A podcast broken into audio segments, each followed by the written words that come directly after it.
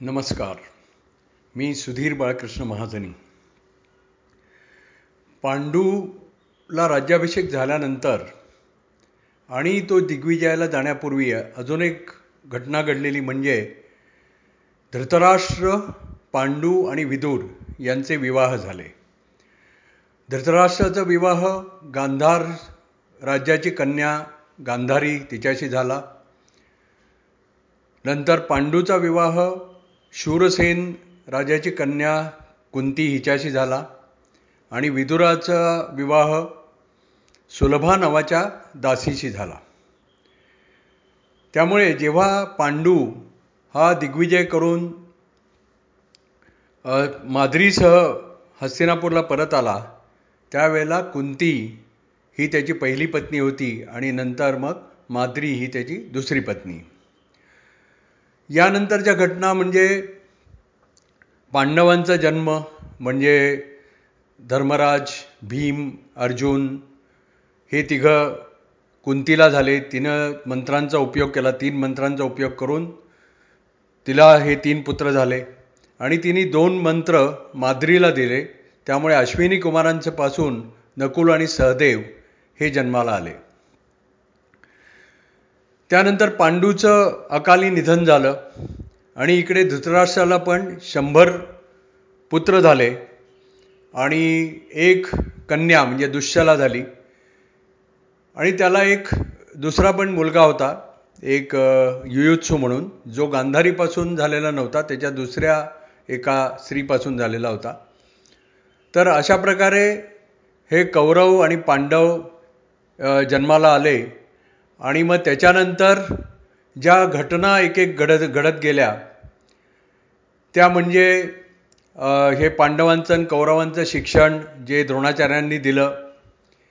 त्याच्यानंतर कौरव आणि पांडव यांच्यामध्ये जो द्वेष वाढत गेला आणि त्याच्यामुळे लाक्षाग्रह हे प्रकरण झालं. त्याच्यामध्ये पांडवांना जाळण्याचा प्रयत्न झाला कौरवांनी केला.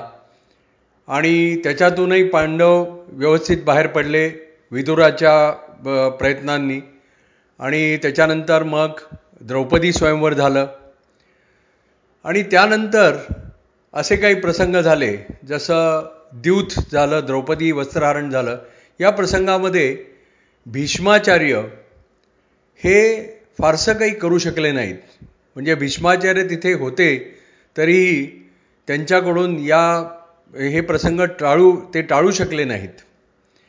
त्यामुळे आपण ज्यावेळेला भीष्माचार्यांच्याविषयी भीष्माचार्यांच्या विषयी बोलतो त्यावेळेला या सगळ्या प्रसंगामध्ये त्यांची भूमिका फक्त अशीच होती की ते सिंहासनाशी प्रामाणिक होते म्हणजे हस्तिनापूरच्या सिंहासनाशी प्रामाणिक होते. हस्तिनापुराच्या राज्याचं रक्षण करणं आणि जो राज्यावर असेल त्याचं रक्षण करणं यांनी ते याचं त्यांनी हे त्यांनी आपलं कर्तव्य मानलं होतं. आणि त्याप्रमाणे त्यांची सगळी वर्तणूक होती. पण हे प्रसंग काही ते टाळू शकले नाहीत. आणि मग शेवटी असं झालं की याच्यातून महाभारत युद्ध उभं राहिलं. त्यामुळे आपल्याला एकदम महाभारत युद्धाच्या प्रसंगाकडे यावं लागतं. महाभारत युद्ध सुरू होण्याच्या आधी म्हणजे आदल्या दिवशी रात्री एक संयुक्त अशी बैठक झाली ज्याच्यामध्ये पितामह भीष्म द्रोणाचार्य कृपाचार्य दुर्योधन दुःशासन कर्ण हे सर्व पांड कौरवांकडनं होते. आणि पांडवांकडनं श्रीकृष्ण धर्मराज भीम अर्जुन नकुल सहदेव त्यानंतर द्रौपदीचा भाऊ धृष्टद्युम्न हे होते असे सगळे होते. आणि धृष्टद्युम्न हा पांडवांचा सेनापती होता. आणि भीष्म हे कौरवांचे सेनापती होते. आणि त्यावेळेला सर्वांनी असं ठरवलं की आता आपण युद्धाचे नियम निश्चित करायचे. म्हणून त्यांनी सर्वात वरिष्ठ सर्वात ज्येष्ठ म्हणून गंगापुत्र भीष्म त्यांना विनंती केली की आपण युद्धाचे नियम ठरवा. तेव्हा युद्धाचे नियम असे ठरवण्यात आले की युद्ध हे सूर्योदयाला सुरू होईल आणि सूर्यास्तापर्यंत चालेल. त्यानंतर युद्ध हे ज्याला तुल्य प्रतिद्वंदी युद्ध तसं वर राहील.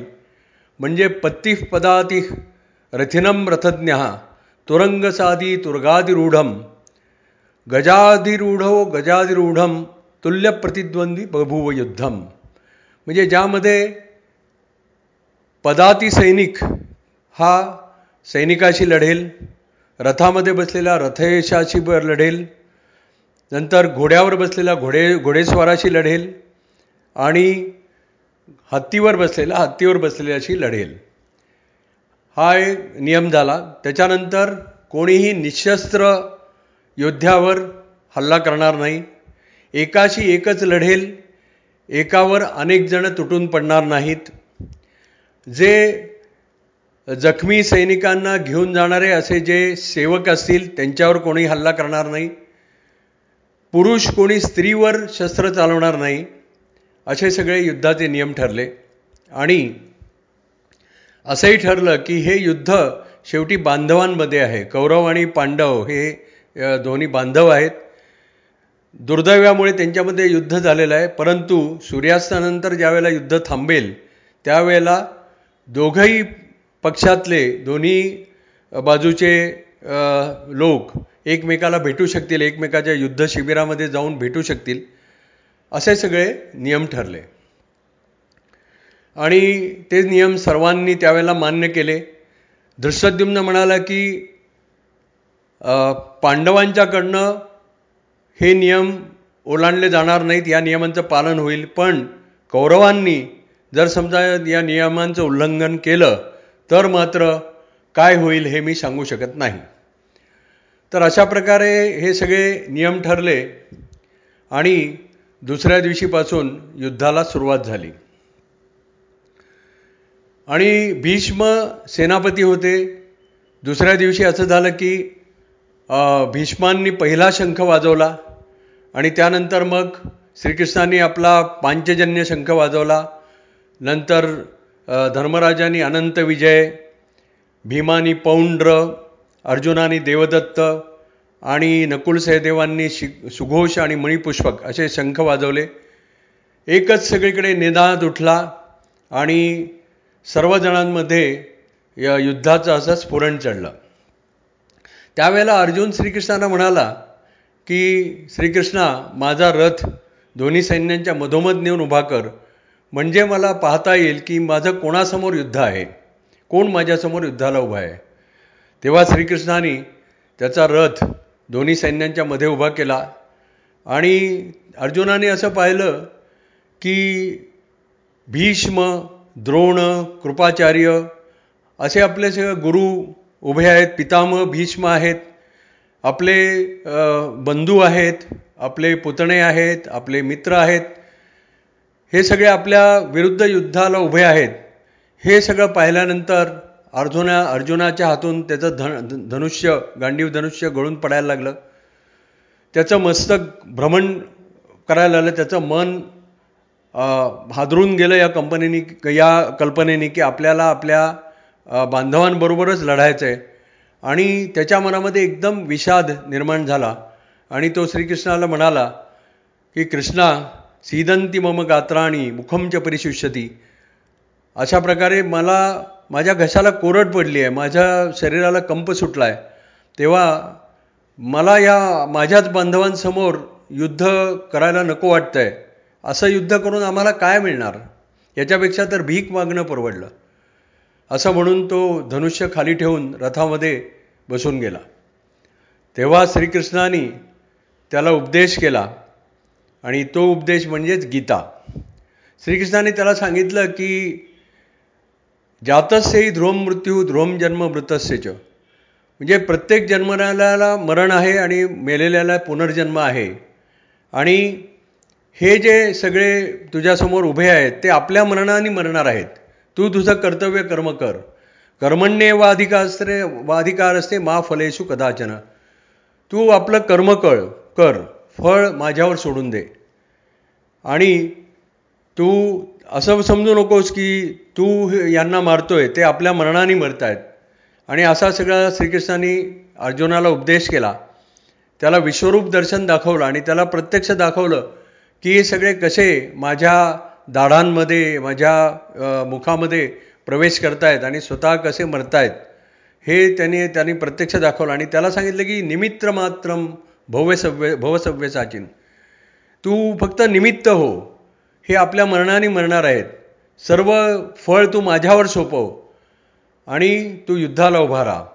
हा सगळा उपदेश ऐकल्यानंतर अर्जुन अर्जुनाने परत आपलं गांडीव धनुष्य घेतलं आणि तो म्हणाला की माझा मोह नाहीसा झाला आहे आणि आता मी युद्धाला तयार आहे.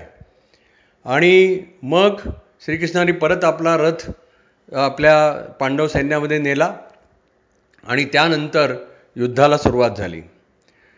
युद्धामध्ये म्हणजे युद्ध एकंदर अठरा दिवस चाललं त्याच्यातले पहिले दहा दिवस हे भीष्माचार्य सेनापती होते त्यावेळेचं युद्ध म्हणजे पहिले दहा दिवस ते त्यां त्यांचं युद्ध होतं.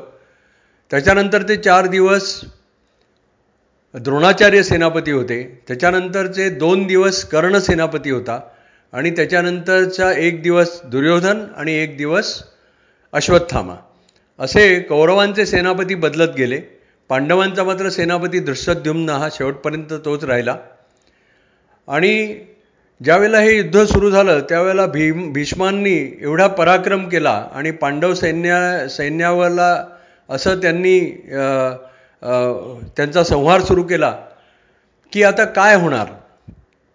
आणि सात दिवस आठ दिवस असं युद्ध झालं. काही कोणाचाही विजय कोणाचाही पराजय होण्याचं लक्षण दिसेना. त्यावेळेला आठव्या दिवशी असं झालं की दुर्योधन खूप संतापला आणि आठवा दिवस झाल्यानंतर त्यांनी भीष्माचार्यांच्याकडे अशी तक्रार केली की हे असं काय? कसं होणार? मग आम्हाला धड विजय मिळत नाही आहे धड धड आमचा पराजय होत नाही आहे आणि तुम्ही आमचे सेनापती असून आम्हाला विजय एवढा का दुर्लभ झाला आहे आणि त्यांनी भीष्माचार्यांवर दुटप्पीपणाचा आरोप ठेवला की तुम्हाला पांडवांबद्दल वाटतं आहे म्हणून तुम्ही असं युद्ध करताय. त्यावेळेला भीष्माचार्यांनी त्याला सांगितलं की हे पा दुर्योधना मी उद्या असं युद्ध करीन की श्रीकृष्णाला शस्त्र उचलावं लागेल. आणि त्याप्रमाणे ज्यावेळेला नववा दिवस उजाडला त्यावेळेला भीष्मांनी एवढी पराक्रमाची शर्थ केली की श्रीकृष्ण शेवटी अर्जुनाला संतापून म्हणाले की अर्जुना तू हे कसलं युद्ध खेळतोयस? पहा गंगापुत्र केवढा सैन्याचा संहार करतायत. या सैन्याच्या संहाराला तू जबाबदार आहेस. थांब आता मीच त्यांचा वध करतो. म्हणून श्रीकृष्ण रथातून उतरले आणि भराभर चालत भीष्माचार्यांच्या रथाकडे जाऊ लागले. हातामध्ये सुदर्शन चक्र घेतलं. त्यावेळेला भीष्माचार्यांनी आपलं शस्त्र आपलं धनुष्य खाली ठेवलं नमस्कार केला आणि म्हणाले की हे मधुसूदन तू माझा वध कर. तुझा केवढा हा मोठेपणा आहे की मला मला मोठा मान देण्यासाठी म्हणून तू स्वतःची प्रतिज्ञा मोडलीस की मी निशस्त्र राहीन. तू हातामध्ये शस्त्र उचललंस. बस मला आता युद्ध करायचं नाही आहे तू माझा वध कर. त्यावेळेला अर्जुन एकदम श्रीकृष्णांच्या मागे धावत गेला आणि म्हणाला की कृष्णा थांब थांब. त्यांना तू मारू नकोस. त्याच्यामुळे माझी दुष्कीर्ती होईल. तू थांब. मी आता मी आता निर्णायक युद्ध करेन आणि तू माझ्यावर रागावू नकोस. त्याबरोबर श्रीकृष्ण शांत झाले. त्यांनी आपलं सुदर्शन चक्र आवर्त घेतलं. परत युद्धाला सुरुवात झाली. पण भीष्माचार्य काही त्यांना पांडवांना आठवेनात तेव्हा त्यानंतर नवव्या दिवशी युद्ध संपल्यानंतर परत श्रीकृष्ण आणि हे सगळ्या पांडवांची एक बैठक झाली. आणि त्यावेळेला श्रीकृष्ण म्हणाले की युधिष्ठिरा तू आता असं कर की तुला मिळालेला विजयी हो असा जो त्यांनी तुला आशीर्वाद दिला होता भीष्माचार्यांनी तो त्यांना परत कर. कारण तुझ्यामध्ये आणि विजयामध्ये ते उभे आहेत. तेव्हा त्यांना तू हा आशीर्वाद परत कर. त्यांच्या शिबिरामध्ये त्यांची भेट घे आणि हा आशीर्वाद परत कर. तर त्यावेळेला मग असं ठरलं की युधिष्ठिरांनी भीष्माचार्यांना भेटायचं. आणि त्यावेळेला भीष्माच्या युधिष्ठिर आणि त्याचे सगळे बाकीचे अनुज म्हणजे अर्जुन वगैरे सगळे भीष्माचार्यांना भेटायला गेले. भीष्माचार्यांनी त्यांच्या त्यांना आशीर्वाद दिला. आणि त्यांना प्रयोजन विचारलं की तुम्ही या कशासाठी आलात माझ्याकडे? तेव्हा युधिष्ठिर म्हणाला की मी तुमचा विजयही हो म्हणून तुम्ही म आम्हाला जो आशीर्वाद दिला होता युद्धाच्या सुरुवातीला तो परत करायला म्हणून मी आलो आहे तेव्हा भीष्माचार्य म्हणाले की अरे दिलेली गोष्ट मी कधी परत घेऊ शकत नाही. आपण या ठिकाणी पण युधिष्ठिर म्हणाला की या आशीर्वादाचा आम्हाला काय उपयोग? कारण विजय आणि आम्ही यांच्यामध्ये तुम्ही उभे आहात. तेव्हा भीष्माचार्य म्हणाले की तू म्हणतोस ते बरोबर आहे. विजयामध्ये आणि तुमच्या विजयामध्ये आणि तुमच्यामध्ये मी उभा आहे. पण मी तुला एक सांगतो की मी स्त्रीच्या विरुद्ध शस्त्र चालवणार नाही माझे बाण चालवणार नाही. एवढं तुला सांगतो आता तू पुढे काय करायचं ते श्रीकृष्णाला भेटून ठरव. त्यामुळे मग श्रीकृष्णाकडे परत युधिष्ठिर आणि बाकीचे पांडव आले आणि त्यांनी श्रीकृष्णाला सांगितलं की असं असं हे म्हणालेत भीष्माचार्य म्हणाले की कुठल्याही स्त्रीवर मी शस्त्र उचलणार नाही. तेव्हा श्रीकृष्णांच्या ते लक्षात आलं आणि त्यांनी सांगितलं की आता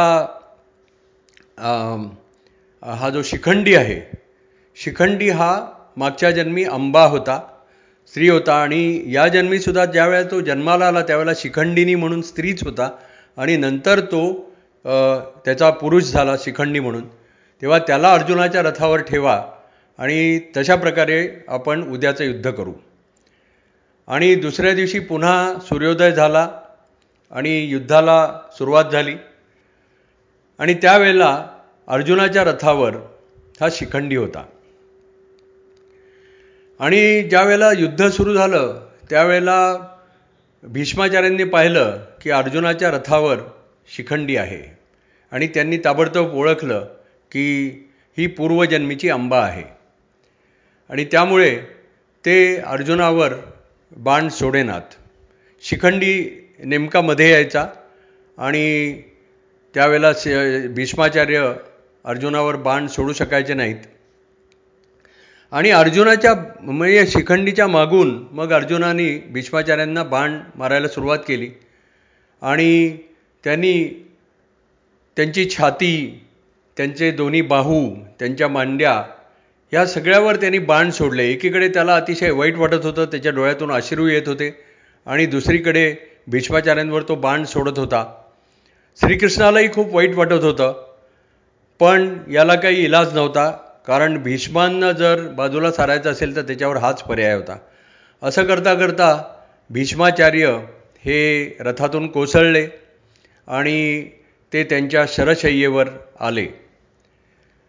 आणि त्याबरोबर अर्जुन रथातून खाली उतरला श्रीकृष्ण खाली उतरले बाकीचे सगळे कौरव पांडव भोवती जमा झाले. आणि त्या अवस्थेमध्ये भीष्माचार्य म्हणाले की मला माझ्या मस्तकाला आधार द्या. मला माझं मस्तक त्याला काहीतरी आधार द्या.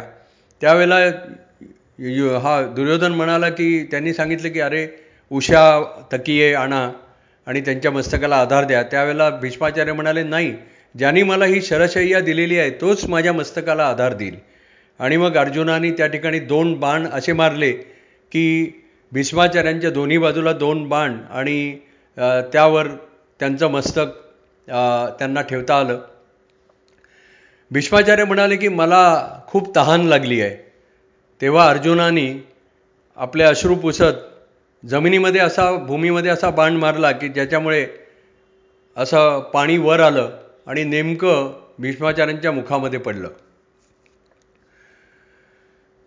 त्यावेळेला गंगामाता ही त्या ठिकाणी प्रगट झाली आणि तिनं भीष्माचार्यांचं मस्तक व्यवस्थित त्या दोन बाणांवर ठेवलं आणि भीष्माचार्यांची तहान भागवली.